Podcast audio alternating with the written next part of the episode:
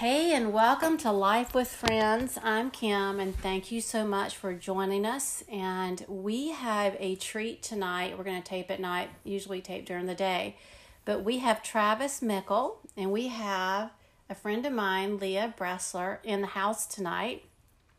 And we're gonna we're gonna Travis is here and he has a he's an executive director of a nonprofit here called Fronting Life and it's I'm going to let him talk about it. And I want you to hear his story, and I want to hear some facts behind it too. But it's just so amazing that one that he's here, and two he is really reaching into the community.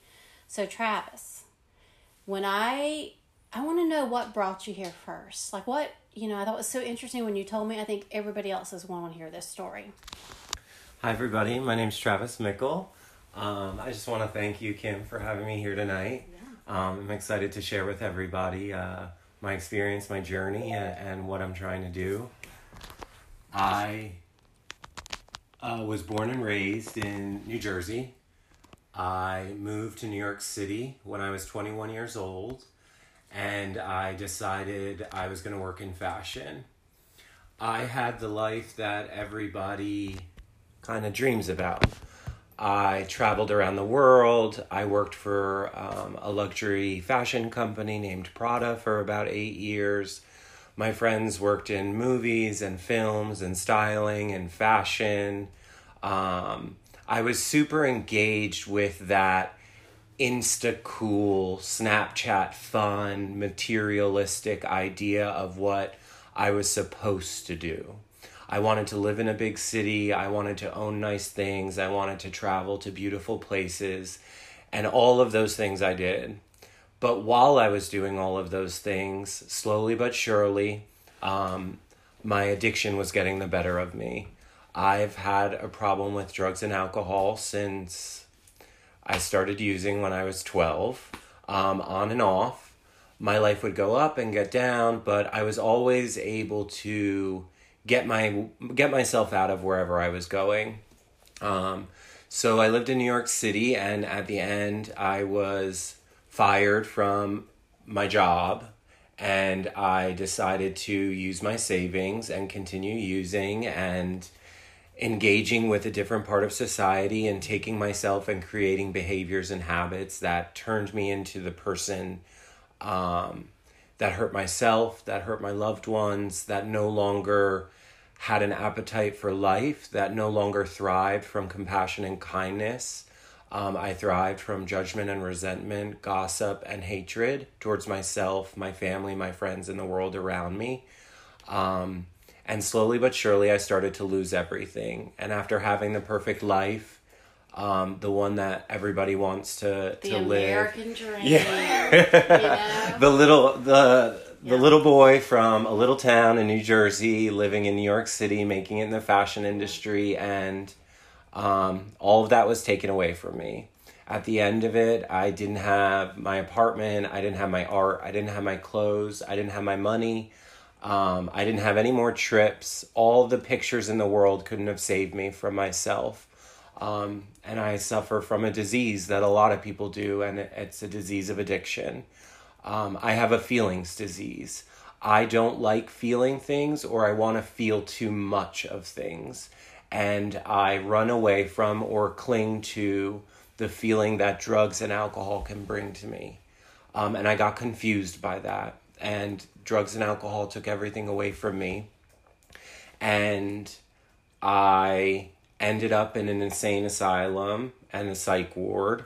Uh, I was in a drug induced psychosis. I had run out of money and places to stay and friends to live with. Um, I was temporarily homeless on the streets of New York City, and the only place I knew where to go was to go see family to tell them what was going on. And they told me, Trav, you got to go get help. And I did and I checked into a facility for about six weeks where they had to shock my brain back um, so that I would stop hallucinating. Um, I was seeing different people's faces on different people. I was super paranoid and um, I'd lost my touch with reality. And my parents had retired to Wilmington, North Carolina. And I had nowhere else to go, and I hadn't really spoken in, to my parents. We had we had kind of went separate ways for a few years. We had differences of opinions and ideas on the world and things like that, but my addiction pushed them so far away that I just didn't want them or anybody else in my life. And I asked them if I could come stay with them, and, and that's how I got to Wilmington, North Carolina. Um, and when I moved down here, it was a big adjustment for me, but it was the greatest gift I ever got was having everything I ever owned or knew taken away from me because I had no other option but to look at myself and my choices and figure out what kind of life I wanted to live. And I decide today that I want to live a life of recovery. Um, I engage with many, many different recovery programs in our area. Um, whether it's a 12 step program like NA and AA or Dharma Recovery, which is a Buddhist based recovery. Um, I've done classes in Smart Recovery. Um, I fell in love with meditation and energy healing when I got down here. There's something very special about this area. There's a spiritual understanding and energy that's here, especially considering it's such a transient population. Um, but there are a lot of people here who also suffer from addiction and who also are trying to figure out how to live a new life. Um, and over the past three years that I've been living here, I've taken different classes on meditation, um, frequency healing through what's called binaural beats. Um, there's also different types of sound healing uh, with sound baths, which use crystal quartz or Tibetan singing bowls to change the frequency of your body. Um, I engage with mindfulness meditations, um, transcendental meditations, a lot of different areas because I was searching for something because I didn't understand why I was never happy. I didn't understand why I was constantly trying to wa- run away from my feelings and emotions constantly clinging to things that I thought would make me happy. I live a I lived a life where I thought if I had everything and I checked all the boxes, beautiful apartment in Gramercy, um, I went on vacations around the world. I had lots of friends. I wore beautiful clothes. I had great friends, and I did all of those things and I checked all those boxes. But I always felt like something wasn't right that I didn't fit in, that I wasn't a part of, that I wasn't loved, that I wasn't taken care of.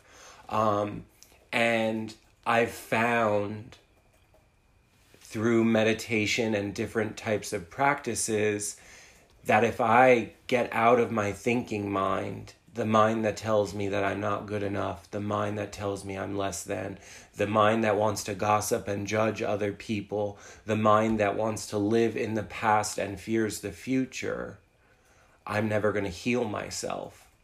I'm never going to get to be the person I'm supposed to be.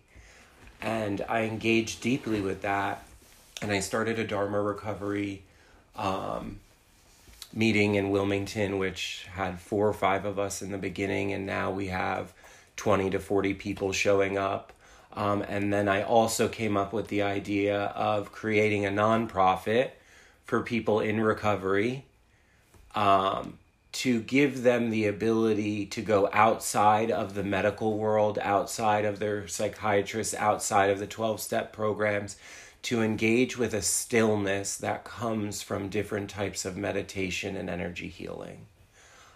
I focus on this stillness because I found that when I gain true stillness, I create greater wisdom for myself because I give myself the time necessary to process something, necessary to see the world in a different light. I used to instantaneously react to everything that was happening to me because I was completely obsessed with myself and thought that if somebody was doing something to me, it was because of me. But in the reality of the situation, I am not that important. I am just another human being trying to do the best they can. And I now see the world as a group of human beings all doing the best they can. Sometimes the best is not what I think, but that's not for me to decide. They have lived a life, and people have lived a life that I can't explain, but I don't need to judge them and I don't need to gossip about them and I don't need to resent them and I don't need to tell them to change. I need to give them the ability to find silence and stillness, to create balance and love and compassion and kindness in their lives. I realized how far away I was from that idea and the idea of fronting life came about to me. I with a couple of my friends, decided I wanted to start meditation groups for people who were in recovery. And I wanted to introduce different types of Dharma and different types of energy healing with Reiki practitioners and mindfulness meditations and expand and grow and expand and grow. Um, and Fronting Life is currently a place where anyone who's healing from any type of trauma or from any type of addiction, whether it's alcohol or drugs, or is just looking for a safe community where they can find stillness and balance for an hour every week, that's what I provide. Um, and we provide to the community. We meet every Monday at 6 p.m. at 3403 Winston Boulevard. Um, we have a transformed sanctuary from a church. Um, we all get together and we're all there to engage with love and compassion and kindness, to engage with frequencies, to engage with meditation, to disconnect from the material world and the socially acceptable world, to engage with something that I'd forgotten about a long time ago. And that's compassion and kindness towards myself and the world around me. And that includes the difficult people, the people who I don't understand, but I can still choose to love and show compassion for. Um, I, ju- I just want to create a world that has less suffering and more compassion for people because there's so many times that people in addiction and people who are recovering from trauma they get pushed to the side because nobody sees them they see their pain and they see their anger and they see their hurt and they assume that they're bad people. And it's not that they're bad people, they just don't know any better. And I want to introduce the idea of stillness and balance in their lives so that they can regain control and they can become the people they're meant to be, not the people we tell them they're going to be. And my mission is to create a community and hopefully create a recovery center where any type of trauma recovery, all the tools necessary, all the things that help us change and grow are available to anybody who wants them. And it's a safe place for anybody to go to ask questions, whether it's for your friends and family. Everybody I know knows somebody who suffers from addiction. I want to create a place where you can ask questions about that if you want to give them different options or figure out what it means. Um, because I think educating people in our community with and without addiction is really what's going to tie the community together. Not saying we're better than, but trying to understand each other, trying to get to common ground, not trying to prove who's right or wrong, but just trying to understand each other. Um, because at the end of the day, we're all just trying to understand who we are. And it's easier to do when you come from a place of love and compassion, kindness and care. Um, and don't get so wrapped up in what society tells us we need to have or who we're supposed to be. Get wrapped up in the ability to help somebody, to sit together in a room of people meditating because when you meditate with a group of people for 30 minutes to an hour, your frequency, your body, your personality, your thoughts all change. And the person you are when you leave that meditation is not the person you were when you entered. And that person is sent back out into the community, seeing their friends and family with a new energy and a new perspective and a new love. And it only lasts for a short amount of time but every week you can come back and you can fill up your cup. so that you can find more stillness and balance and love and wisdom in your life? So I have a couple questions. All right. Was that too long? Sorry. No, I love it. I, I, I don't even think that I need to be in the room with you. You're just how you speak is so. It's just it's it's gore. It just flows so nicely. What? So when you said you were 12 Mm-hmm. I think a lot of people that probably in this community don't realize that a 12 year old, you flipped a switch. You probably flipped the trigger Yeah. to addiction. Mm-hmm. What, and you may not know this, I know you do know some percentages. What percentage of 12 year olds are on that path? And, you know, like what percentage of 12 year olds are going to flip that switch and land where you did? I think um, for me, it's not about the percentage. It's about not, I wasn't able to express my feelings and I wasn't able to properly voice my opinion to my friends and family. And I felt like I had nowhere to turn. Not that my parents did anything wrong, not that anybody did. Everybody was doing the best they could, but I wasn't understood and I was never given the ability to voice that. And I found that drugs allowed me to get a momentary relief from the feelings that I didn't understand. So in Wilmington, let me because let me let me let me not say percentages. Yeah. You were telling me some statistics that Yeah. I didn't know about Wilmington. One was 11.9% of the population in Wilmington is addicted is has an addiction problem right now. and we are the highest We have the highest addiction percentage in the country. which is nobody wants that. And, Yeah. you know, on There's a task force they've put together for the opioid crisis in Wilmington. They just received a 2.5 million dollar grant towards that. um and how many re- so what I see about you that's different, and I don't know a lot about recovery. Mm-hmm. I have worked a long time ago with dual diagnosed folks, but basically you treat them and you street them. So you're you know you treat them okay. You're out. You're on the street. Um, you don't have a lifestyle. You don't have an educational. You don't have the meditation. You don't have that integration back into society. That's where I'm looking at your website and I'm seeing a very different approach. You want to integrate in like the what is it the CS uh, CNS Social Club. Yeah, tell me about that. That's very interesting. Yeah, so we try to do, uh, we'll do like bonfire meditations. I did a couple last year um, right on, on Freeman Park on Carolina Beach. So we'd have 20 or 30 people.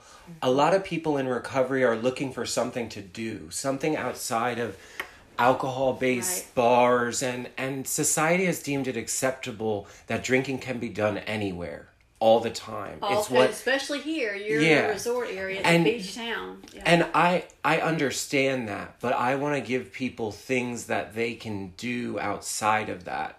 So we would do meditations on the beach and then for an hour after we would all just hang out. Leah helped me set them up and we would bring the fire we would drive onto the beach and we put the bonfire pit. We'd do a 20 or 30 minute meditation while the sun's setting and then we all got to engage with each other outside of a meeting outside of a medical profession outside of that just to be one with nature to engage with stillness and balance and then to also connect with people we might not have ever met or been able to engage with to bring a sense of community.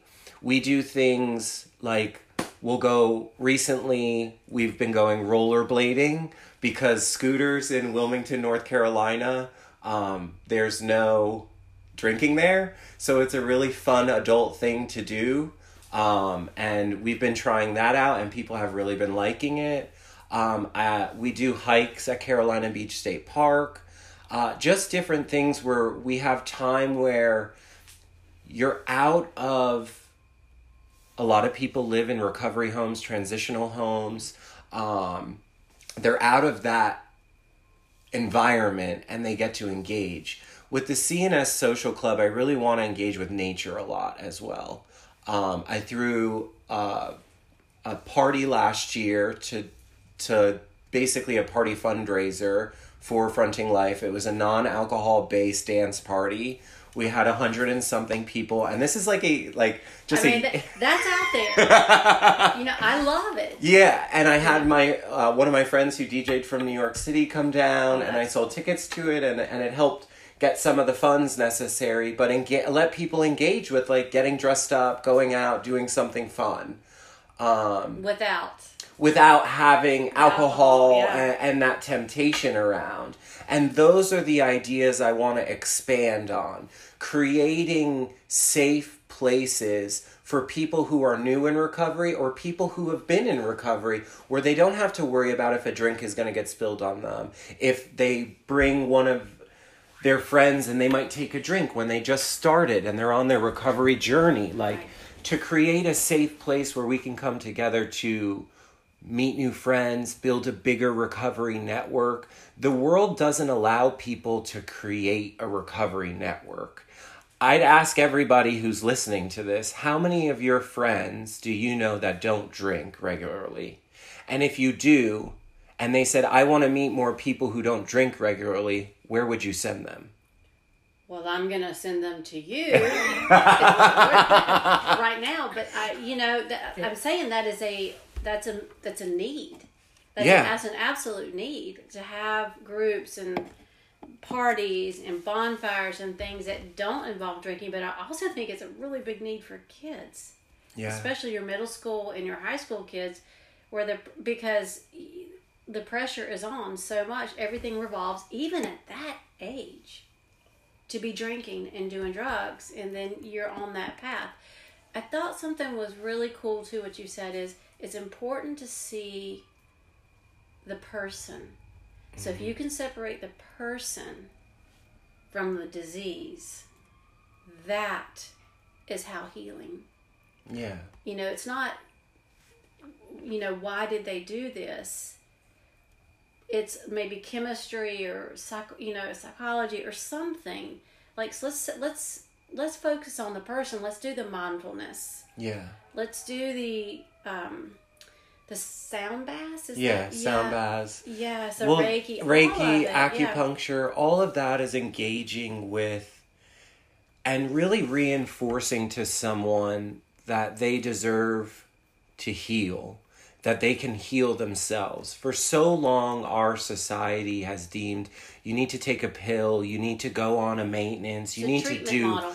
the treatment Yeah. model and the treatment model works really well when you want to get somebody off of something and then you want to throw them back into the world but what do you do with all those people when they're back in the world and that's where I want fronting life to come in. As we expand over the next couple years, I want to have a community garden where people can come learn how to grow food. I want to have cooking classes. So, all of these people in recovery, especially who have had a very low bottom, that have been in jails, institutions, all of that, their life has been taken away from them. They haven't learned a lot of the skills necessary. They haven't become the person they're supposed to be. And who's teaching them those things? Well, that's what I'm saying. You treat them, and then you street them. Yeah. So the it, it's. I think I was talking to Leah the other. It's a cycle. Like, how do you expect someone to get better if you don't put those components in place to help them live a different life?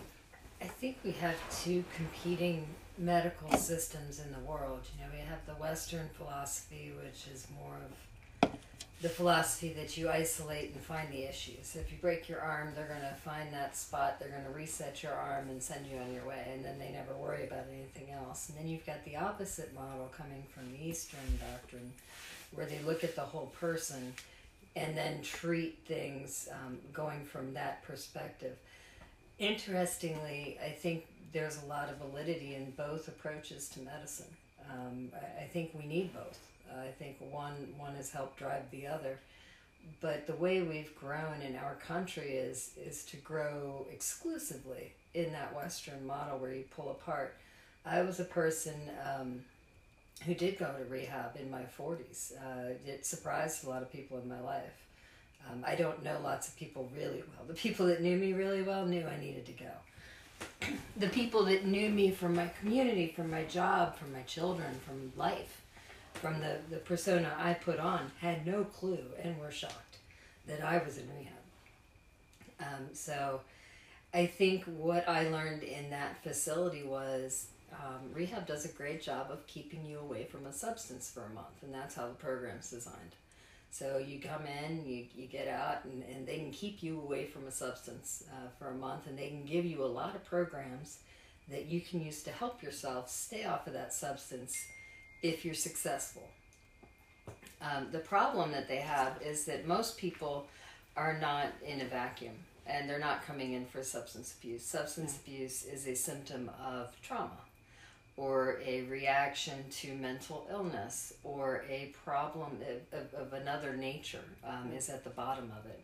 Those things are what is not being addressed. And what I found unique and really special about Fronting Life was I, I live in Carolina Beach, which is a little island off the coast this island is all about the party. We have fundraisers every night of the week on this Every island. night. And Yeah. they rotate- they That's why this girl stays home. Bottoms up, baby. but there really isn't much During to the do. day. We're not even talking just the night. No, I yeah, every day. It is like 24 hour cycle. You get up, it's breakfast, it's lunch, it's dinner. It's Right. like, let's go drink. It's Yeah. just part of our community, and and Yeah. it's not a part of the community that's bad. It it, Right. it it there are a lot of people that do it well. I'm not one of them. Yeah. Um, but but some people can handle that in life. I, it's just not me. Right. Um, but for those of us that are trying to do things and have a life outside of alcohol, there really is not much going on. And fronting life made it fun to take a walk in the park. We we laid down on a blanket with strangers and looked at the clouds. I hadn't done that since I was in eighth grade. You know, and what a fun, joyous, simple activity, free. You know, and it's just I wouldn't have thought to do it on my own. I wouldn't have gone there by myself. I ended up meeting several nice people, um, and you find out that that when you meet people and you're all in that same situation, you're all coming from a place of recovery. Right. We don't get around each other and talk about war stories or what's your drug or how did you end up here. That's not it. We're around each other talking about what your ideas are. What's tomorrow going to look like? How's the future going? What what are these plans and and keeping it positive and interesting and focused on the future. And that's what I really like about fronting life is it's it's not just bringing a mindfulness it's bringing a sense of community to a group Yeah. of very underserved individuals. Um, most of the folks that come don't have health insurance. Those of us with health insurance, we can go get Reiki and therapy and get we Right. do all this stuff. We have a hundred bucks. We can go spend it on the acupuncture. Right. When you're already in a in a low socioeconomic issue and food is a scarcity in your life, the idea that you can go and meditate somewhere and pay somebody that that's That not- has to be that's so not going to get That on has to your be so foreign though, if you think That- about it. That's a first world problem, quite frankly. Yeah. And, and and I can't afford to meditate would be a terrible thing for somebody to be in that position. But it's even worse in that that there's no education about what the meditation does for our, our populations in the greatest need. They don't understand that you don't always need medicine. You don't always need therapy. There are other natural things that can really help. Well, I can tell you that I went on Monday and um, I had to get used to the sage. I wasn't sure, but it went that it was like pleasant after a minute. I'm like, I didn't know what it was. But I was in the room and it was an eclectic group, right? I loved it though. Because I mean, I'm looking around. There's a couple people that look like me. There's a lot of people that don't look like me. But there's a, and everyone's just laying down, and then Travis starts the binaural beats mm-hmm. after everything's been smudged, and then he starts the is that the Crystal Quartz Singing Bowls. Okay. Yeah. And then, so my mind is going, it's, you got to stop. You've got to let it go. You know, you're laying here, you know, and I'm thinking about 5,000 things, but you said something. It- remember, I said, whatever you said, my brain attached to. And you just repeat, and I didn't hear anything else you said. No other word did I hear, but I heard that sentence. and I was able to like okay. So I checked my watch and I'm like I'm at 78 beats per minute. I'm not breathing. How am I walking around not breathing? Like what am I like a fish out of water or something? But when you finished, my beats had gone down to 56. And I'm like, wow. If nothing else, for high blood pressure,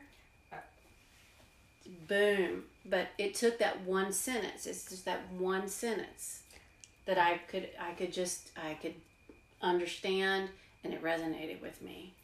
But I can but the guy beside me, you know, he was so nervous. Yeah. I think he was snoring. Yeah. I think he ended up going to sleep. So I write all of the I write all of the meditations for everybody and I've tested all of these meditations out with friends like before they go into groups and things like that. Yeah.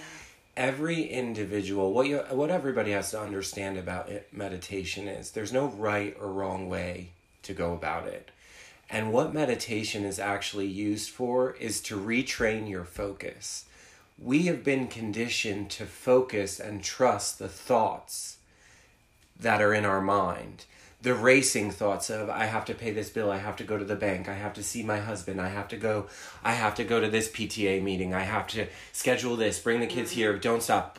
We don't realize that we could go days without stopping and thinking. We can go days without focusing on our breath.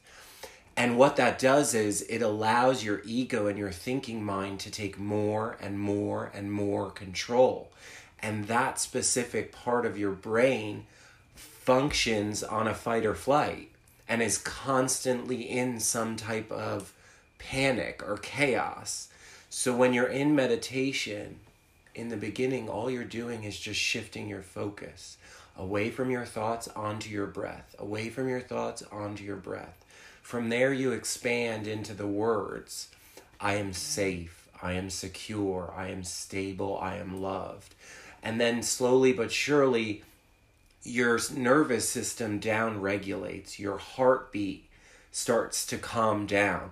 You start sharing your energy with the people around you and your body starts changing actually on a chemical like level.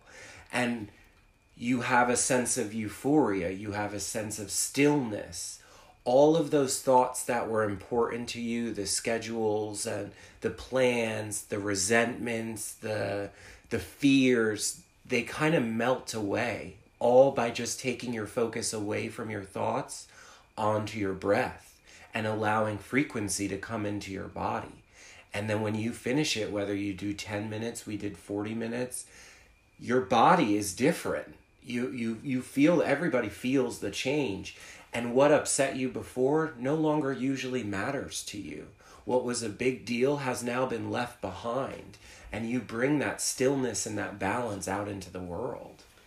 Well, and I came home and slept. so it's really difficult for me to sleep. I have a, a, a, a I listen to the binaural beats, and then I listen to I try to listen to the sound bowls, whatever. I try, and but then I you know I don't watch TV. I try not to stimulate myself like that. I was exhausted. I dragged myself into the house. I'm like I'm going to bed, and I slept the entire night.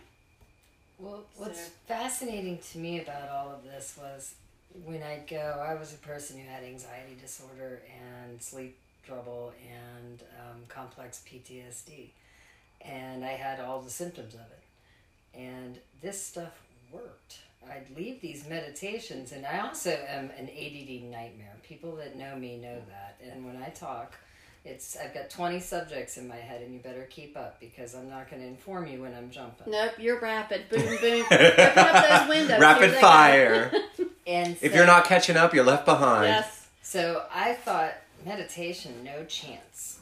Just no chance. I'm not going to be able to do that. I can't sit still and watch a commercial, let alone meditate. sit quietly and do what? No, that's a waste of time. I could be getting something else done. right.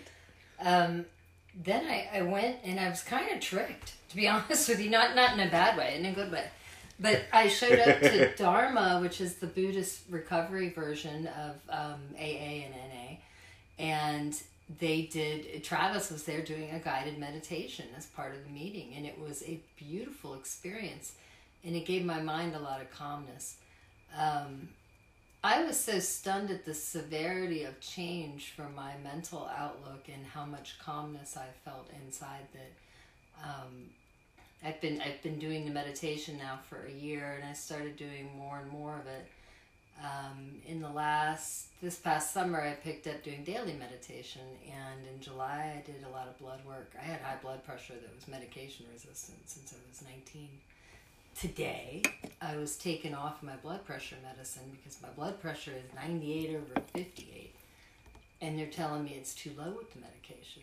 This has got my doctors scratching their heads and Yeah. it was funny today to watch them both one called another in and they were asking me what kind of meditation is this what are you doing and i had to explain to him and i, I, I let him know about, because i went out i need an answer that's my personality I i, need an answer and it, it can't just be because it works that's not a good Right. answer i want i want the picture of the broken arm i want to see what why is this working I want one, two, three, four, and five. yeah, Yes. spell it out for me. And Yes.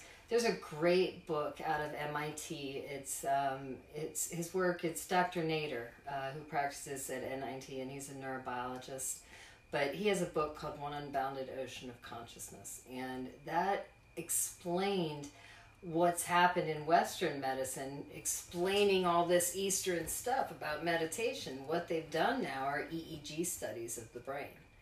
And so when you are in these meditations and when you are doing different meditative or mindful activities, you're actually changing the neural structure of your cortexes. And so when that gets proven on the EEGs, that's when I was like, hold the phone. Yeah. For 40 years, I've been doing medicines, self medication, EMDR, Yeah. cognitive behavior therapy. I, I hate talking to people, hate it.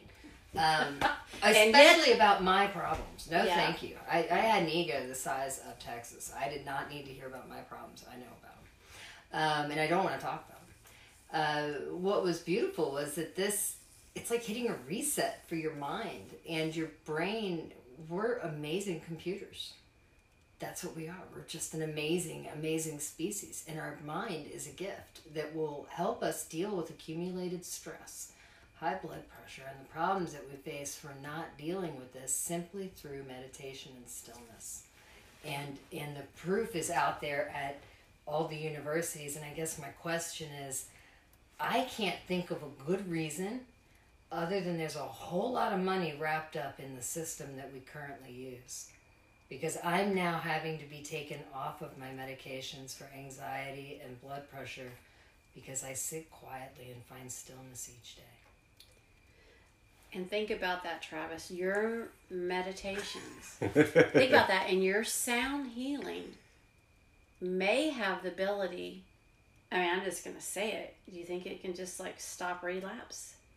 I, I think it will help recidivism for Yeah. sure. And because what it's doing for me is we can't stop that, of course. We can't make those claims. You can interrupt it. Yeah, But I what think I people will have a that- pause before they choose that Right. because there's more balance in their life that they don't need to shut the feelings or run after them with the drugs and the alcohol. They'll choose to find the stillness again instead. and the complex PTSD symptoms that I had, and I can only speak for me, arrested with daily meditation. And had I not gone mm-hmm. into to fronting life and met Travis and done this guided mindful meditation, I wouldn't have been able to embark on that journey. I wouldn't have even known it really existed. And I have some education. I went to school. I've been a teacher. I, I did brain injury law for a number of years. I, I, I've studied stuff. And I'm stunned that at 49 years old, after spending a lifetime of frustration, self medication, your doctor medication, appointments, therapies, cognitive behavior, the lens, the, the staring at EMDR, you name it, the ball in each hand. It, that all helped, but it didn't work. This worked. I sleep normally. I don't want to cover up feelings because my feelings are resolved. Tell me again, because I don't think we've gone over. I- You might have told me. How did you guys meet? I don't think I know that. Or if I did, I have for how did y'all cross paths? When I first started fronting life, somebody I knew, Megan, brought Leah to one of them, Okay. and she really liked it, and we engaged, and she kept coming back, and we started hanging out, and like little by little, we became very good close friends. And And I, I can say Leah is one of is one of my closest friends here. Like I love her to death.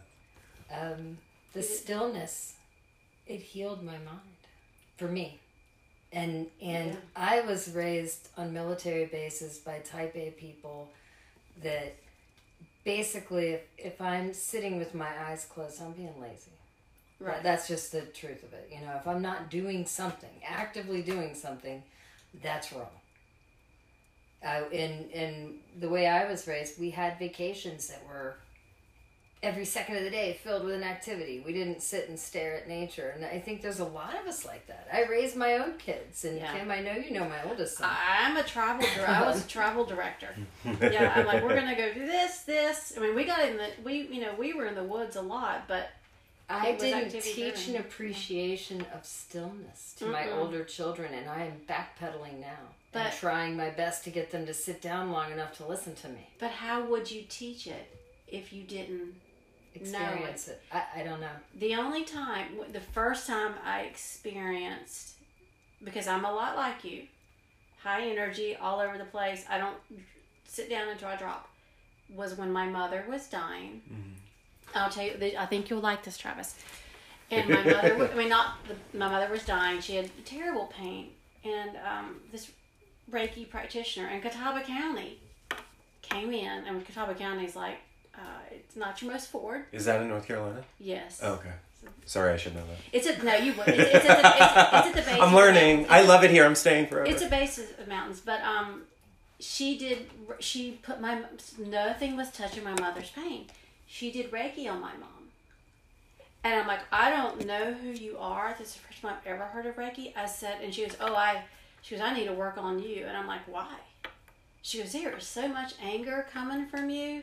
She goes, You are just radiating heat. I said, Well, come on.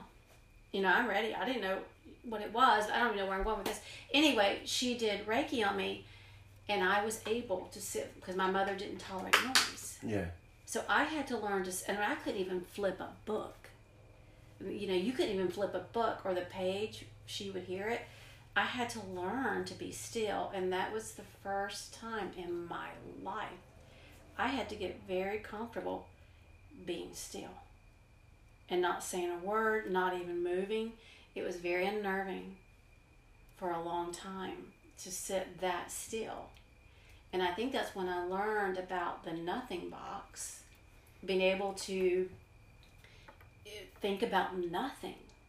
And I'm like, I don't know how I can do that more often, but I really enjoy it. It was like a, a feeling of peace, and I think that's what that that meditation did for me the other night is just that that one sentence was mm-hmm. allowing me to open that healing and mm-hmm. that nothing box.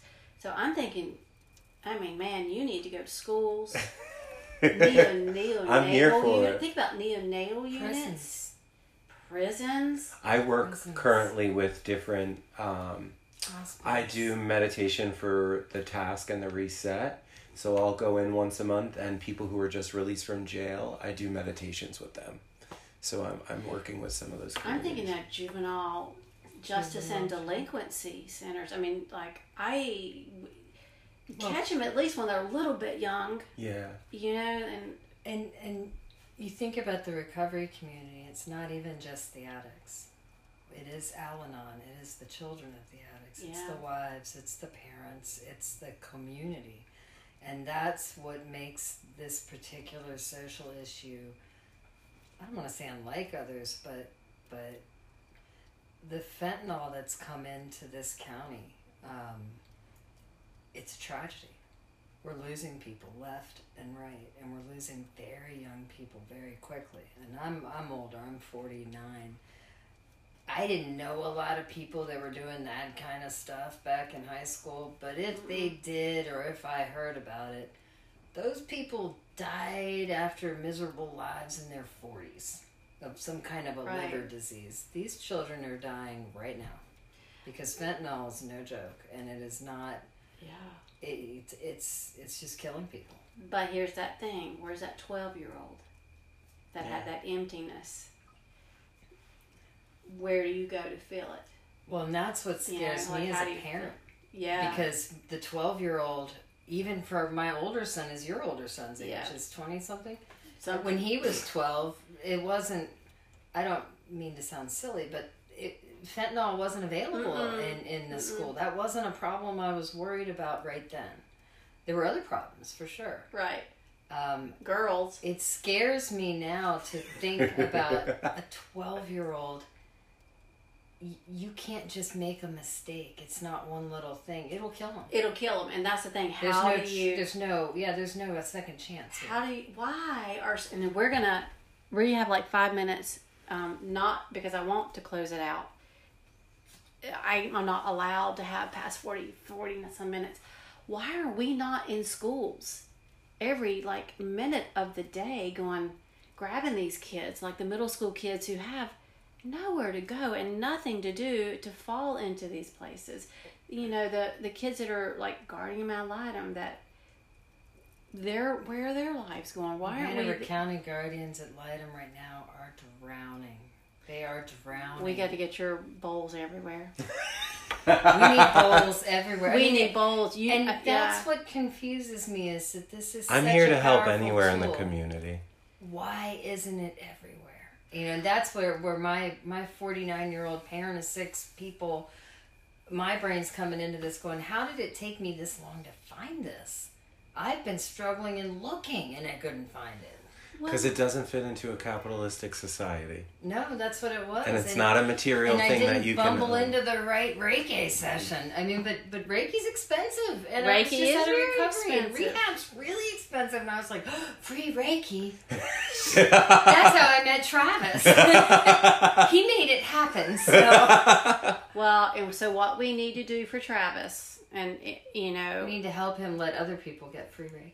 Yeah, but we're gonna have to raise some money. So we're mm-hmm. so we're gonna have to. I'm to. here for it. Yeah, I know, and I am gonna help you as much as I can. That's one thing I can do very, very, very well, is raise money. And so if anyone's listening, and I'm gonna hope everybody shares this, I'm gonna really push it on people to share.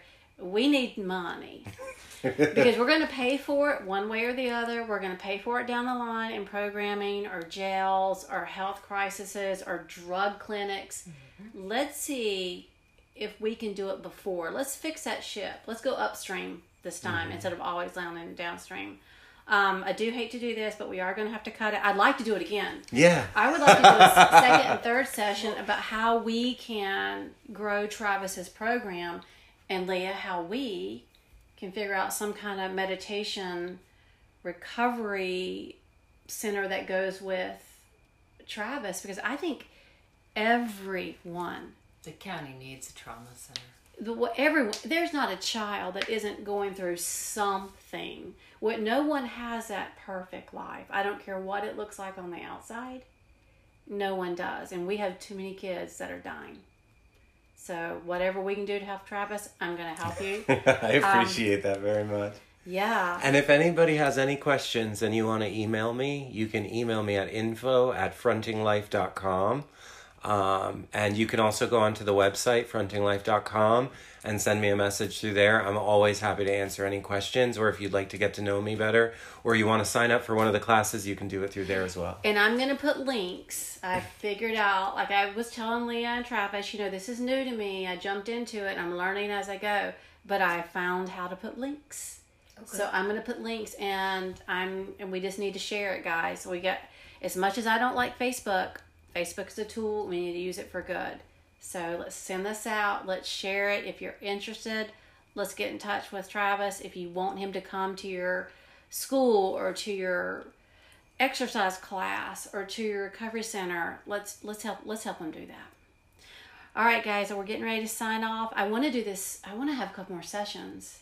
If y'all are, Yeah, yeah, yeah. um, thank you for coming to Carolina Beach. Yeah, you're so welcome. I'm really interested in the bonfires. I'm, I guess I wasn't here, but the next bonfire, I want to be invited. yeah, yeah. Um, I loved every minute of this. I love your energy, And thank you so much, guys. And we will, I'm to try and see if I can get them next week or the next week. Travis is very busy, um, as all executive directors can drown. Who also has a full time job. It also has a full time job, and that and that's not that unusual Yeah. in the nonprofit world. No, it's not. You know, it's, but uh, let's see what we can do to um, help them bring this dream to life. Thank you so much. All right, thank you guys, you. and I will um, sign it off, and I will talk to y'all next week. All right, goodbye. Hey, and welcome to Life with Friends. I am Kim, and thank you so much for joining us today. I am pretty excited. It's been a while since um, we have taped, but I'm also very excited because I have a very good friend with me. She's also uh, has been a mentor to me, and she's probably a world class researcher. Her name's Erika, and we are going to just kick it off with a topic about fentanyl. And I kind of like to give you a little background because this is not going to be probably a light topic for us to be discussing. Well, a couple weeks ago, uh, we were walking, and as we walk, um, we typically don't exchange brownie recipes. We typically um, really talk about life's issues. And fentanyl, the opioid crisis, came up, and I was surprised at the level of knowledge and research that Erika has done. And I wanted to invite her on here because I think there might be other people out there like me that's maybe has lived under a rock. I don't know. Um, that needs to hear this. So let me get started. Erika's here with us today, with me today, and we're just gonna jump right in. You want to say hello, Erika? Yeah, thanks for having me here.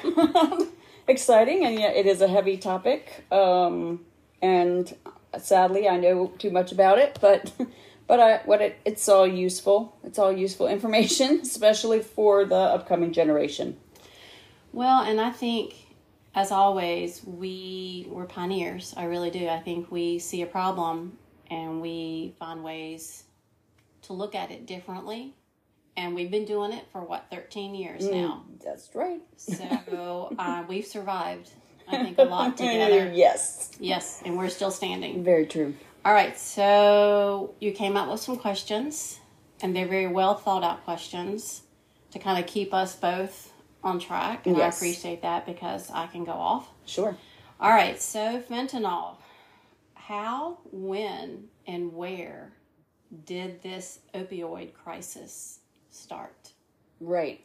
Well, first, let me say that this is the pandemic that nobody's talking about, or the pandemic that not enough people are talking about. And I am not sure why that is. Well, I have my suspicions, but I will stay out of the conspiracy realm. At least, it- on, at least uh, this for time. now, right, Exactly for now.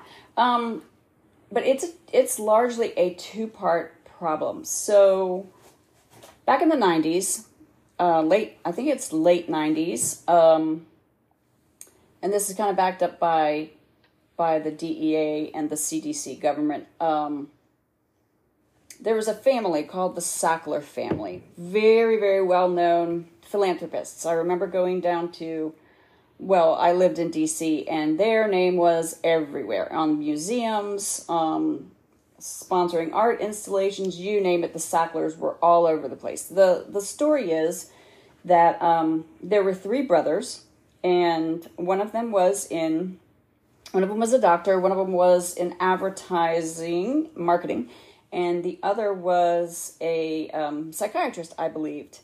Um, and so these guys, or no, one of them was a pharmacist. That's what he was.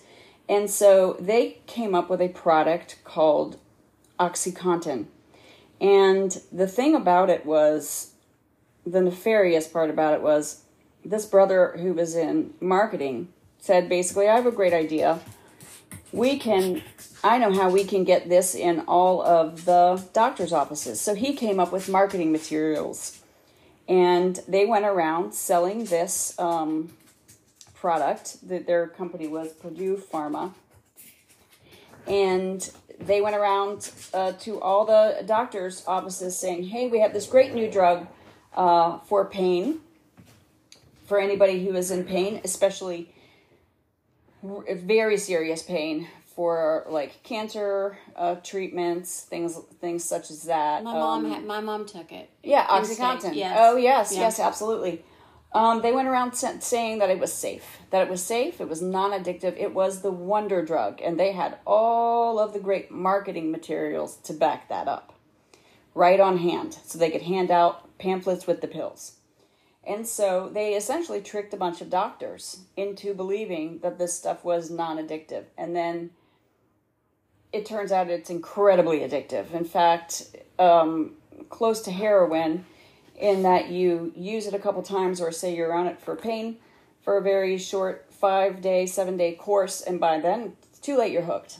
I we had a friend of ours who was a 75 year old woman went in for hip surgery, and uh, she got hooked on it on OxyContin. She ended up having to go to a rehab to get off of it after her. But that's how how they kept saying this is not addictive, and so it, they were passing it out like candy because, especially because it was non addictive, they were passing it out to people who were not in severe pain, just people with chronic pain. So that's kind of how it started, and it spread like wildfire. So that was you know early, late '90s, early 2000s. It was growing and growing and growing and growing, and then people started to catch on. Like, wait a minute, this is really very addictive, and they started telling doctors back off. This can only be used for things that are very serious in nature, like cancer type of. But then by then it was too late. It had really, really spread through um, largely the rural commun- communities, and because it was so um, highly addictive, there this thing called known now known as pill mills started uh, popping up, and these were um, pharmacists, pharmacies, uh, some doctors who would just prescribe, prescribe um, an overabundance, especially in rural areas like Kentucky and Ohio. They got hit very hard. Why the rural areas?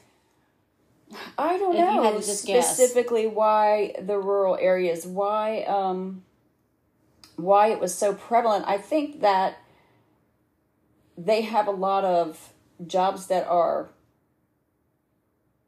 that would get like chronic people people who had chronic pain, like miners, um, More blue collar, more blue collar labor. laborers, man, you know, people who did that, you know, they were using this. They they may have been in. A, I'm a chronic pain uh, patient. I see a doctor for chronic pain. I never took OxyContin, thank God, but it certainly was offered to me. I never took it, but um, but it's just, it's people who have that that pain, and and apparently when you take it, it's like you're totally painless. So it it you know offers you a something maybe you haven't experienced in a long time, Like a euphoria. being pain free. Yes, being pain free and just being able mm-hmm. to move, and and I'm sure that there would be a euphoria attached to it as well. And um, then these pill mills started popping up. These pharmacies who were just like, "Hey, just I'll give you, you know, 300 pills," and the the government started um, cluing into this when the number of pills in some of these counties, particularly Kentucky and Ohio, when the number of pills was outpacing the number of residents. So, say if a town had uh, two or three thousand residents in it, but a hundred thousand pills were going out. OxyContin, they the DEA started cluing in. Uh, something's going on. Right. So they did a big crackdown, and um, I was looking at the DEA website, as a matter of fact, and it and it showed back in like two thousand five. Started in nineteen ninety nine. There was about under all opioid deaths, about under two thousand, and those were mostly what we would consider like the old time addicts, like junkies, you know, people shooting up heroin and stuff like that. And it starts to exponentially increase, um, especially when you hit 2013. that was kind of the beginning of the real upswing in this country. In 2013, if you look at this bar graph, you will see um, almost like a flat line of steady uh, number of opioid deaths, including heroin and any other type of opioid. Um, that's usually like methadone or something like that. Um, you see it kind of like a flat line until 2013, and then it just goes up and up and up and up and up. And so, um, just as an example to see where we are now, um, last year, 107,000 people died in this country just from opioid and synthetic opioid, which is fentanyl. Fentanyl is a synthetic opioid. Um, And we're going to get into uh, fentanyl. we are yes. going to get into the fentanyl Yeah. thing, but that's how it started. And this is also so at the same time where I said it's a two pronged pro- problem, starting with the OxyContin and Purdue Pharma and the Sackler family. It, this is also a continuation of the opium wars, which was which is a very long, fraught history of something that started happening in China, where um, one country was sending, um, importing by ship opium into China. And they got uh, their their laborers, even though the Chinese didn't want it, their laborers got hooked on it because it was being shipped over in these in these ships, like the British uh, East India Company, stuff like that. They were sending opium over. So now there's a payback. they they got hooked. They ended up the Chinese got hooked. They ended up you know kicking the kicking that out of their country and dealing with kind of like the aftermath. But this has been going on since the 1700s. That is a very fascinating topic.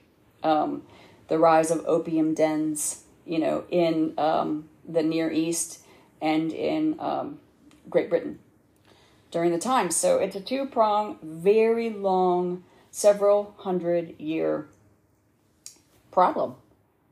Um, but now it's reached a level that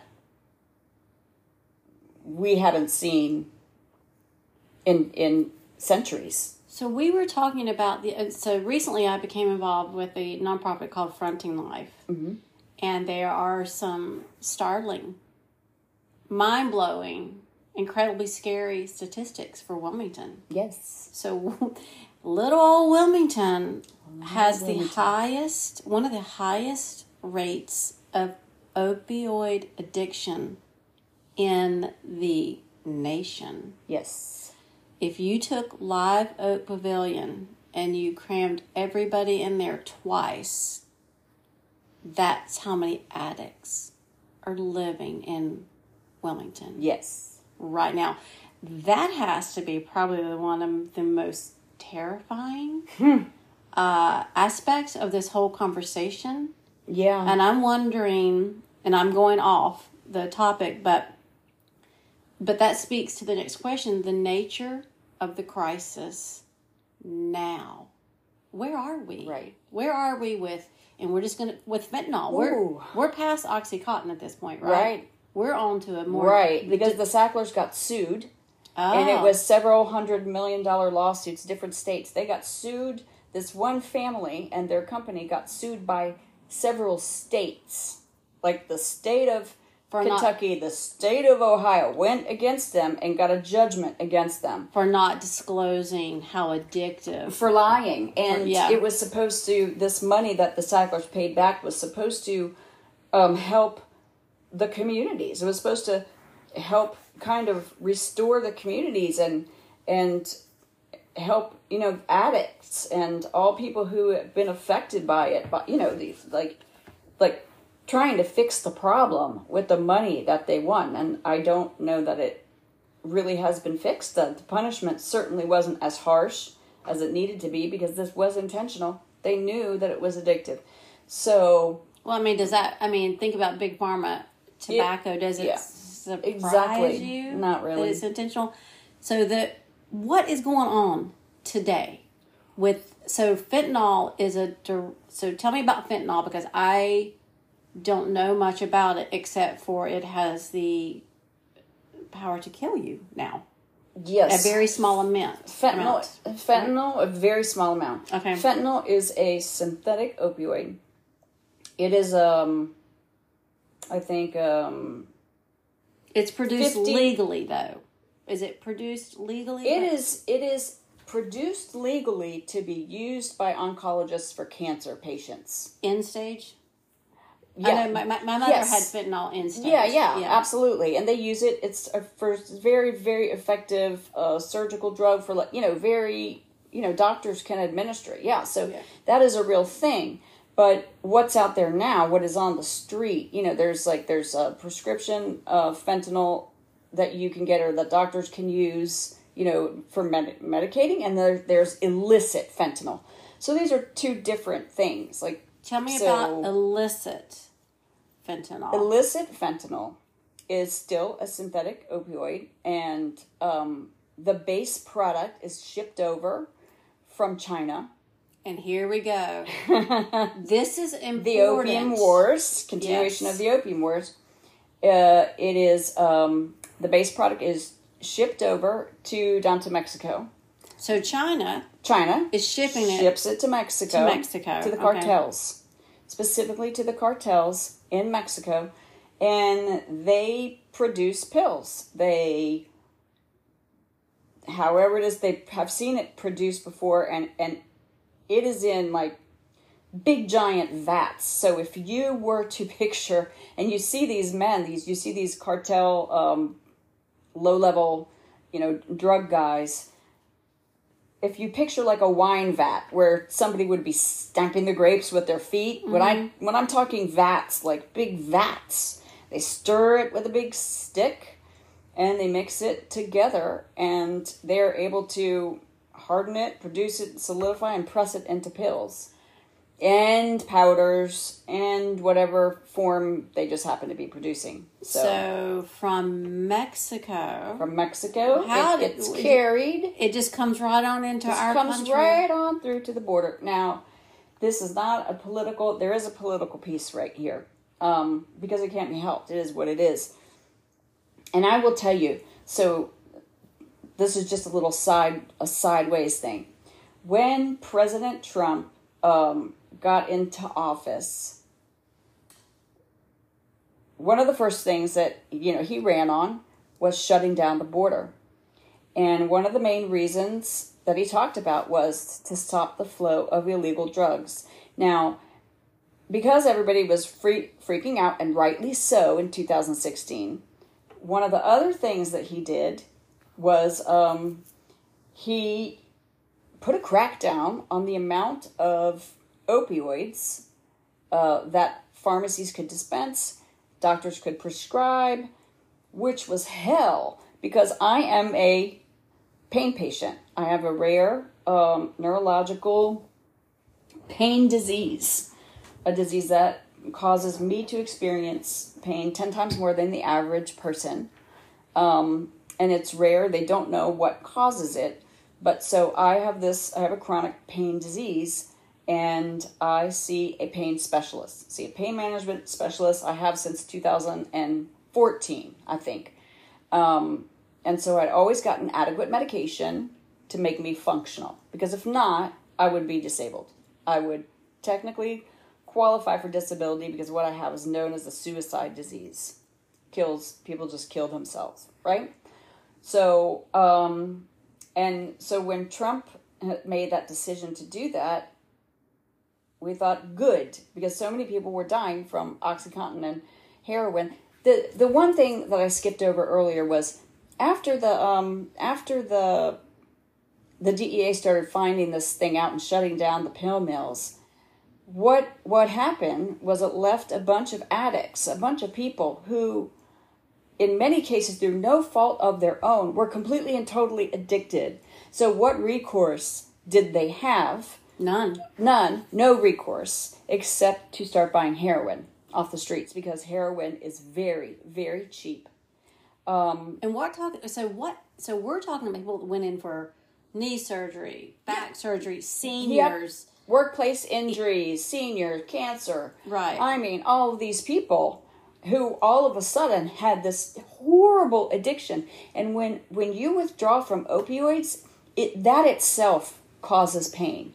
It is an excruciating pain where you feel like you want to die which is why it's so hard for heroin addicts to come off of the you know not only are they vomiting and have diarrhea and they feel you know feel terrible like they're having the worst flu of their lives they are also feeling an excruciating pain as that drug works its way out of the system. So, all of these people were stuck in that situation. Well, I'm going to basically jump off a bridge or I'm going to buy heroin off the street because the pain is so bad. So heroin's value just shot sky high. So then. heroin's yes. heroin's value shot sky high. Then then all of these ex OxyContin patients all became addicted to heroin. And then people started dropping dead. I saved a guy myself in the Staples parking lot uh, during this whole crisis um, because I noticed that, that that dude doesn't look right. And uh, I found a police officer in the store and I, and I said, hey, and I felt like, do I like I I knocked on the window and tried to wake him up and he wouldn't wake up and I thought, "Oh my gosh, he's dead." And then I got afraid like I don't but maybe he's just a, like a heavy sleeper, you know, and then you go through this whole thing. Finally, I walked in the store and there just happened to be an officer in the store. And I said, "Hey, I may be like totally out of my mind, but something doesn't look right with this man and the way his car is parked also doesn't look right to me. Can you go check on him?" Sure enough, he went out and checked on him while I stayed by my car. And the cop came over and said, You were right. Like, you saved his life. He's breathing now, but he almost wasn't. You know, so back to the Trump thing. So when Trump put this crackdown, what happened was he cracked down. Now, and by this time, most of us had known, especially uh, people who are chronic pain patients. Um, that have, we knew that, are, that have that programs. Real, the one I have to get drug tested every month when I go. Like I have to go get a drug test, you know, right. to, to make sure that I'm taking my med- medication as dispensed. I will have to show my doctor my medication bottles if he asks for it. That shows, you know, so he makes sure that my number of pills matches the amount uh, that's prescribed, and so that I'm not like selling them, you know, to anybody, oh, whatever. Yeah. Like there's lots of reasons for it, right? So I follow all these rules. But what happened when when Trump did that?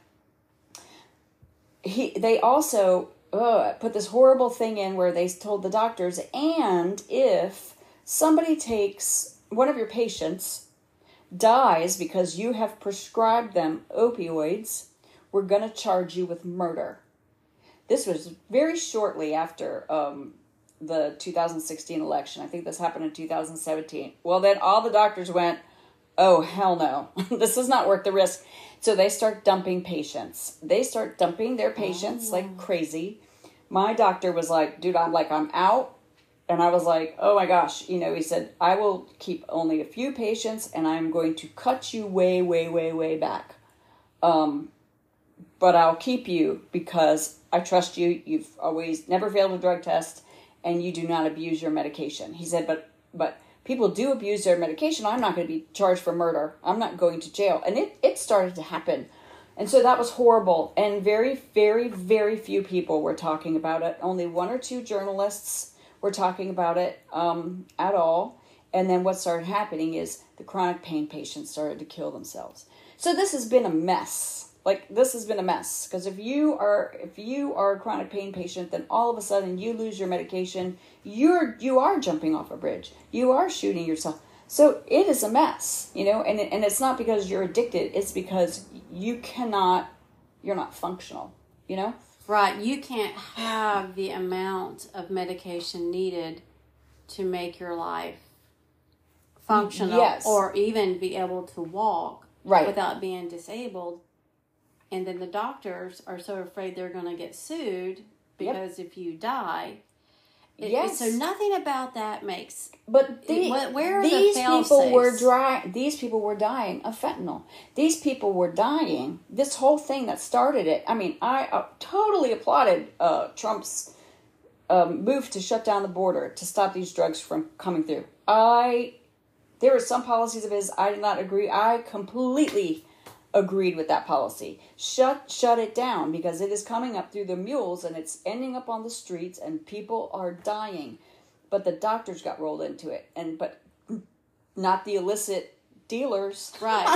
well, and let so and that is another topic that when you were telling me about the illicit dealers and how kids kids Yeah, kids who can get a hold of absolutely. drugs through was it Snapchat and Cash App or you can have it delivered to your door. Yes, you can have it delivered to your door, but let's take a real step, a quick step back Okay. first because you need to know how dangerous fentanyl is. Yes. So it is about uh, fifty times more potent than heroin and hundred times more potent than morphine. Now think about that. A hundred times It's it's hard to even wrap your head around those numbers. It is. It is very hard. And one one thing that you can do if you're interested in to wrap your head around it is to just go and Google um, cop because this happened several years ago too. Just Google like cop um, drops. I'm gonna Google it right now. Yeah, Okay. cop drops um, due to fentanyl poisoning. What the other thing that started happening was, um, and the police started filming this. That this drug is so deadly that what happened was um, police officers were making traffic stops, and you know they may suspect uh, suspect somebody of dealing drugs or and stuff like that. What what started happening is they would do a car search. This person, the suspect, would have powdered fentanyl in their car the cop would open like the trunk the the grains almost like fumes it, it takes only a couple grains of some of this fentanyl to kill you It says ten to fifteen grains. It's like table salt. yes Is considered a lethal dose. yes 10 to 15 grains of like salt size grains can kill you that's how dang that's how deadly it is. That's how dangerous it is. And what's happening now is that these drug dealers for the past several years have been um, have been marketing so to speak this fentanyl that's being brought up by the cartels. And one of the main ways they do that is by creating um, things called kill pills. Now people can take fentanyl even addicts can take fentanyl you you and drug dealers will teach you how to take it apparently it gives you an amazing high Because you build so drug addicts build up a reserve. they build up a so tolerance the tolerance. Okay. they build up a tolerance um, for it their bodies you know are used to it their bodies can get used to it and taking in minuscule doses you can kind of get a little bit um, and so the dealers started marketing these things called kill pills and they would be like a pill or two in a bottle um, and mind you all sorts of pills you know that people were buying but but so say you were you know getting uh it added to uh, Vicodin or or um oxycodone you know a pill like that you know maybe one or two pills in your bottle or in your baggie would be a kill pill. And you take it and you die. Well that's great marketing. Because what the what the junkie wants you know the true person who's trying to get high on this high they want the highest high the purest high they can get so when they hear that somebody that a certain dealer is uh, somebody dropped dead because of fentanyl in one of their products that's who they go to okay, that it's makes no twisted it's that makes that, that makes no sense. But ha- completely but twisted. I think what scared me the most is when you were talking about this dose goes into other medications. So Yep, ki- goes so into oxys, um, Depre- goes uh, into Adderall, Adderall goes okay. into Xanax, any kind of benzo. They can press it into anything. So why are these D. So okay, so let's go back to how does this process work? A child, a, a college kid, a high school kid. How does this work? Because this totally amazed me. Like, what do you Yeah. mean they can just go on Snapchat and get drugs delivered Yes. to their door? One of my children was showing me showing me this years ago. Now, now, now in hindsight, I understand. This is this is a different topic, but now in hindsight, I understand. They were trying to show me what they deal with every day in their social media as far as drugs. I mean, it's one thing for a parent to say the you know don't do drugs, don't take a a pill from your friend, don't you know be tempted, um, don't hang around with those type of people, or you know Right. things like that. And my child was saying, Look at what I see on my social media. And sure enough, they showed me just pictures. Pictures of drugs of all kinds. And I mean, like bowls filled with pills available that people they knew were selling. People that they knew. They were like, this is stuff that comes through my social media account, through my Instagram But account, it's not through my. Snapchat. I mean, it, there's no there's no safety just because you know them. Well, right. But Right. for a while, it was slightly safe. It's only been in the last couple years that the cartels have been putting fentanyl in other things, right? So you could buy a you could buy fentanyl in a powder or pill form, but your Xanax, the the synthetic Xanax that they make, um, that was that was just Xanax. Those those were just benzos, or the oxys were just oxys. There was nothing added to it Right. several years ago. This was only a couple years ago. There, you could get that Adderall easy, you know, just like you can get any kind of drug. Those were not. There was Those not fentanyl added they- to it a couple years ago. Adderall's what class three schedule in narcotic? I can't remember. I don't even know. Okay. I don't even know what it is. Um, but anything they weren't. It just wasn't in it.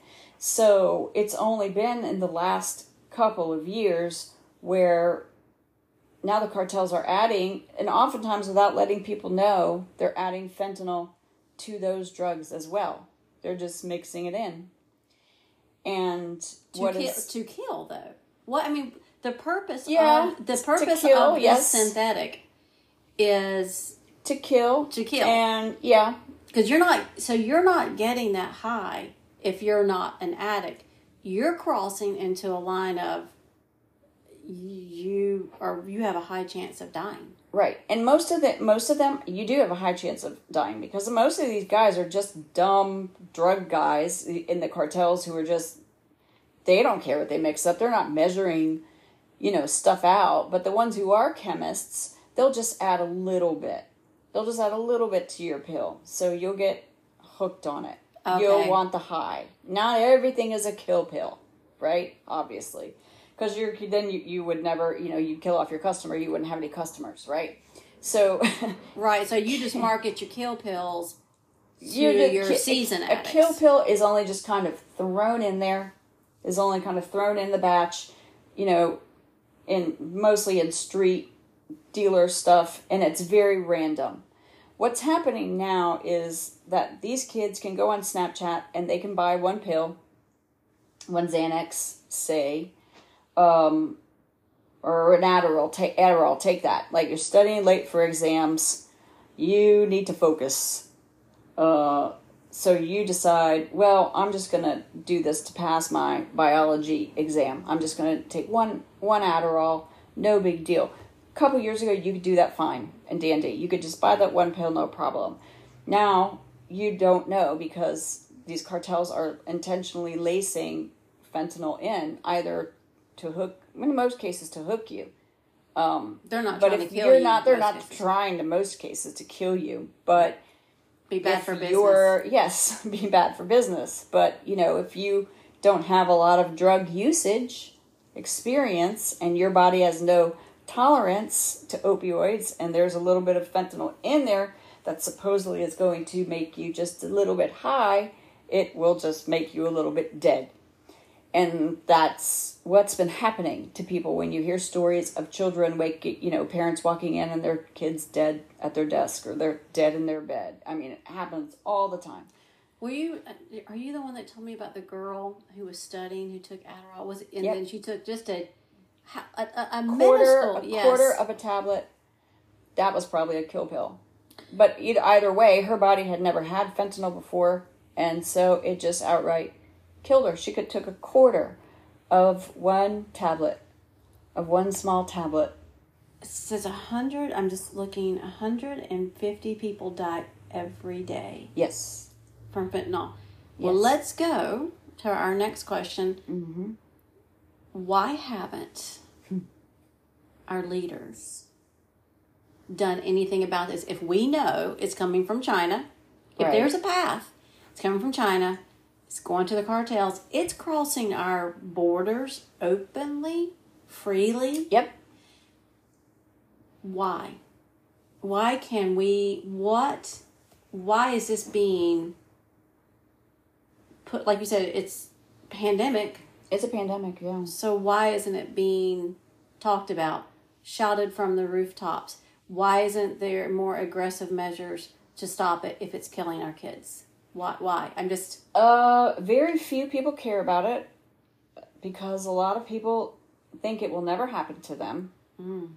Um, the vast majority of people think it will never happen to them, that their family will never be affected. But I can guarantee that almost every teenager or young adult has somebody in their life who has, you know, whether it's a friend or a friend of a friend who is dropped dead from this thing. They they know stories. They are inundated with this stuff. The reason why our leaders haven't done anything about it is a political thing. And they don't they don't care largely. There's a there's a handful of senators who are making big noises about it um, in Congress, and nothing gets done because it's not profitable. I mean, keeping the border open has more political capital than worrying, you know, in for however long this open border thing is happening, however long this is supposed to go on, um, the benefit to them by having an open border and just letting these millions of people in is more important than the hundred thousand that die every year. unless it's a political. Senator's child Exactly. or or a celebrity's child, and that celebrity decides to make noise. And how many we have seen so many celebrities, children, whether they be you know teenagers, young adults, die of this. Yeah, yeah, but it doesn't.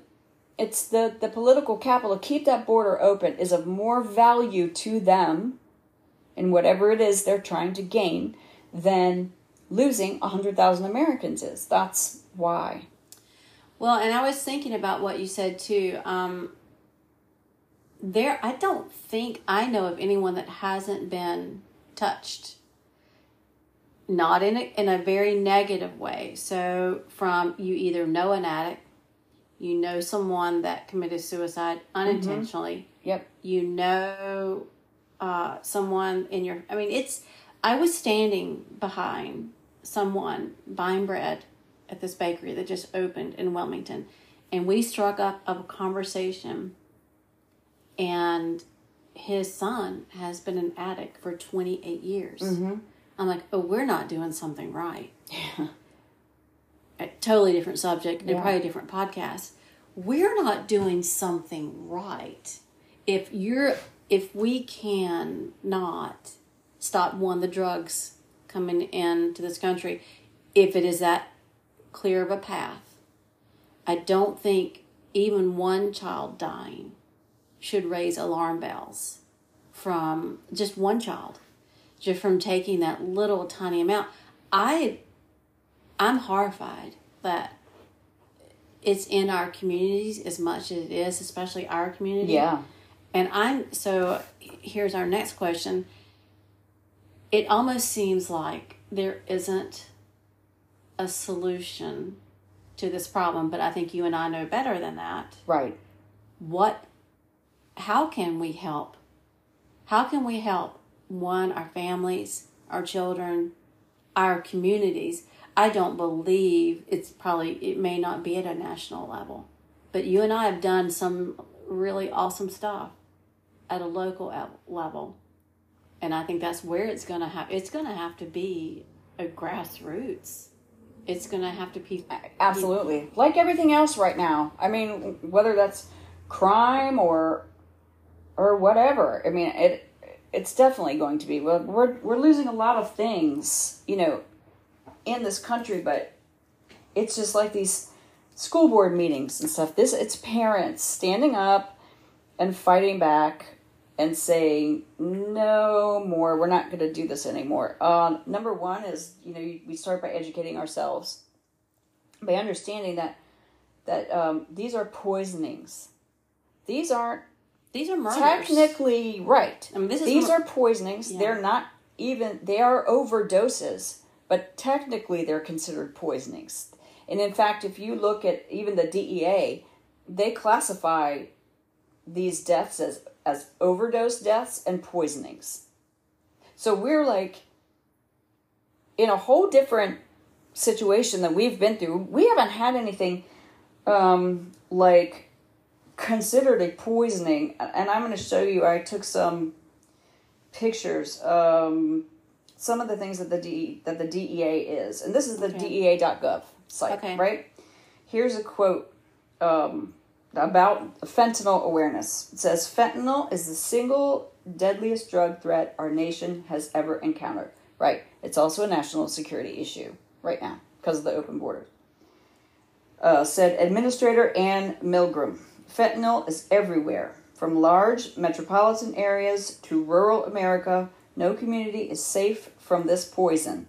We must take every opportunity to spread the word to prevent fentanyl related overdose death and poisonings from claiming scores of American lives every day. They actually have like a museum called Faces of Fentanyl down in the DEA headquarters in Arlington, Virginia, where you can post a picture of your loved one um, and have it put on the wall of this museum. This, I remember in the 80s doing this for people with the AIDS quilt.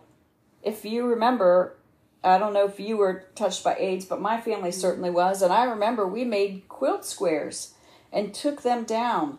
Uh, and this is kind of like that, you know, for the people, all the people who had died, and, the, and these this quilt, this AIDS memorial quilt, traveled around the country, multiple for many, many, many, many years, and it was huge and enormous. I mean, they would spread it out on the on the National Mall, and you would have like large program books. That's how many people were dying of AIDS. This is kind of, it, this is it, what this reminds me of, you know. So now I've seen that the DEA has their own kind of like faces. You can put like your loved one's face up on a wall of this building in DC. How horrible is that?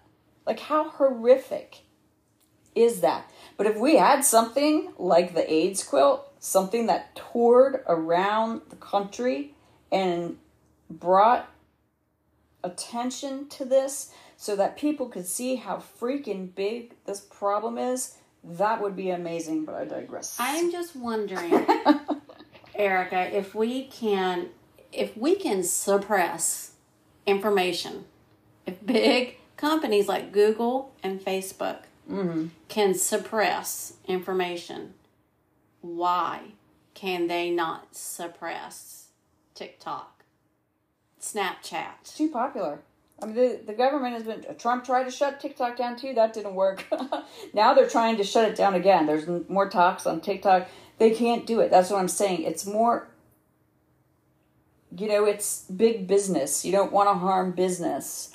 Like, Well, I mean, we're but the so are we prosecuting these people? Are we prosecuting the people who deliver these drugs no, as murders? Why? no, no, no, no. What? No, is that a stupid question? No, that's a stupid question, Kim. Oh God. Okay. no, I and I'm going to give you an example. If it's considered murder, It's- I will give you an example. Why are we not going after the people that sell these pills? uh, 10 days ago, two weeks ago, uh, dude in New York City got busted. Mind you, there's enough fentanyl pills in this country to kill every single adult, every single man, woman, and child in the entire United States. Say it's that already again. in the country. Say that There again. is enough fentanyl pills in this country. You can just also Google that. You can watch the the Homeland Security, uh, the the Border Patrol, see how many pills they're catching at the border. We've God knows only how much they are not catching at the border. Um, there's a guy in New York City ten days ago, two weeks ago. He got arrested with forty thousand um, fentanyl pills. Right, so that's enough to kill at least forty thousand people. And the judge walked, let him walk. The didn't judge let him walk. The How police and the attorney said this guy needs to be put in jail and prosecuted. And the prosecutor, eh, for both sides, they came and everybody said yes, prosecute this guy. And the judge overruled that and let the dude off with no bail. Well, this okay. So this is going to So- really smack about conspiracy, but the he come on, that had to be some kind of influence from like a threatening a cartel, like. No. How, how does a judge stay in no business of being in They don't care. That's what I'm saying. They don't care. They didn't want to harm the dealer, the poor dealer, The poor. by making him pay a bail. how So about they no let him, bail? Let him walk. He should have been. He should have been held with with no bail at all, or at least give him a bail. All right. At least don't get. Nope. Didn't just let him off. Said just return to court, whatever, and whatever your court date is. yeah, Sure, he's gonna come odds? back. he's gonna go back. So we we have we have four minutes Yeah. before we have to stop this conversation. I'm gonna tell the. I'm gonna tell the people where to go. Yeah, well, and I'm, I'm gonna. So if you will, I'm gonna put links in this. I Okay. figured out how to put links in the podcast, but I think That's great. one is education, like you telling me Education. this pro- this issue. It has to be word of mouth, but yes, let's Right. let's- four minutes. Here's a great website facingfentanylnow.org. They have so much information. They have like letters. The first page is letter to sign the letter to President Biden. Like they, Oh, gosh, they have okay. got it's about national fent- um, fentanyl prevention, awareness, all sorts of stuff on there. That will give you so much. Uh, I'm sure they're really uh, interactive too on social media. There's also a lot of I'm not on Facebook, but there are also a lot of Facebook groups that people can go to um, where you can like connect and hear stories of people who have lost people, you know, or people maybe in your town who are trying to to do something regarding fentanyl. I know there's lots of Facebook groups out there because I hear about them all the time. I'm just not on Facebook. we so just need one. We need them to unite because sometimes you can get so separated or fractioned Yeah. that you can't, um, you can't be effective. Like there, because then there's so many. How do you know which group? Like if they connect, Right. if they connected somehow, I think that's where the power can be. But this conversation, I hope everyone listens to this, especially if you're like me and was so clueless. I was just floored Yeah, it's when scary. you told me it is scary. I called my boys right away. I'm like, "Don't you ever It can be e- delivered. ever think about it?" It can be delivered to your child's door just like Uber Eats. Same mechanism using social media. Like that's how dangerous it is. You have to alert your children, tell them, even your adult children, do not take any pills from anybody at any time. Like, gotta talk about it. I think that's a conversation that we're having now. Is Mm-hmm. is we have to open that door as difficult as it is, as far fetching. Because of course, I think parents are like, "Oh, my child wouldn't do that." Right. But my child might buy Adderall if they had a huge exam to study for and not think a thing about it. Yeah. And that's what is Right. so scary is no one. I don't think anyone's safe. No. And that's something that we we need to discuss. Yep. Um, we're gonna wrap it up. I think we've got. Sounds I, good. I I want to continue this. I know Erika's super busy. She has. Uh, she's full time with her family, Mm-hmm. And she's getting ready to go on vacation with her family. So I'd like to maybe schedule a time for us to. We got to explore like how this is affecting people. Yeah. You know, how does it? No one's safe. No one's untouched from this. How does it destroy families? How does Oh. it destroy communities? Right. How does it trickle down and spread out? Because, and I think that's something for us too. And how do you survive it? Because I think you have a how-to story. I do. Yeah, and we and we don't have enough time. Well, you know, I think we, for some reason or other, were chosen. Right. We don't know why we're chosen to go through the things that we are, but when we come out on the other side of it, then there might be a parent that said, "Oh, you too? Yeah. Right. I thought I was the only one. What can I do? How can I keep my child safe?" So your how-to might actually save a child's life. Right. Yeah. Well, And if it did, we we'll talk. And it's a talk. you know then it's a conversation and um i think one it, it's just saving one child at a time one Right. person at a time yeah. Agreed. well it's been wonderful uh i think we could talk forever um i appreciate you coming on Sure. Okay, we'll hit back with you after your vacation Yeah. Sounds good. guys thank you for listening um i'm going to put some links in that erika talked about for the dea for what was the one organization Facingfentanylnow.org. facingfentanyl.org and let's just let's spread the word about this All right until next time um, thank you for tuning in and we will see each other on the other side bye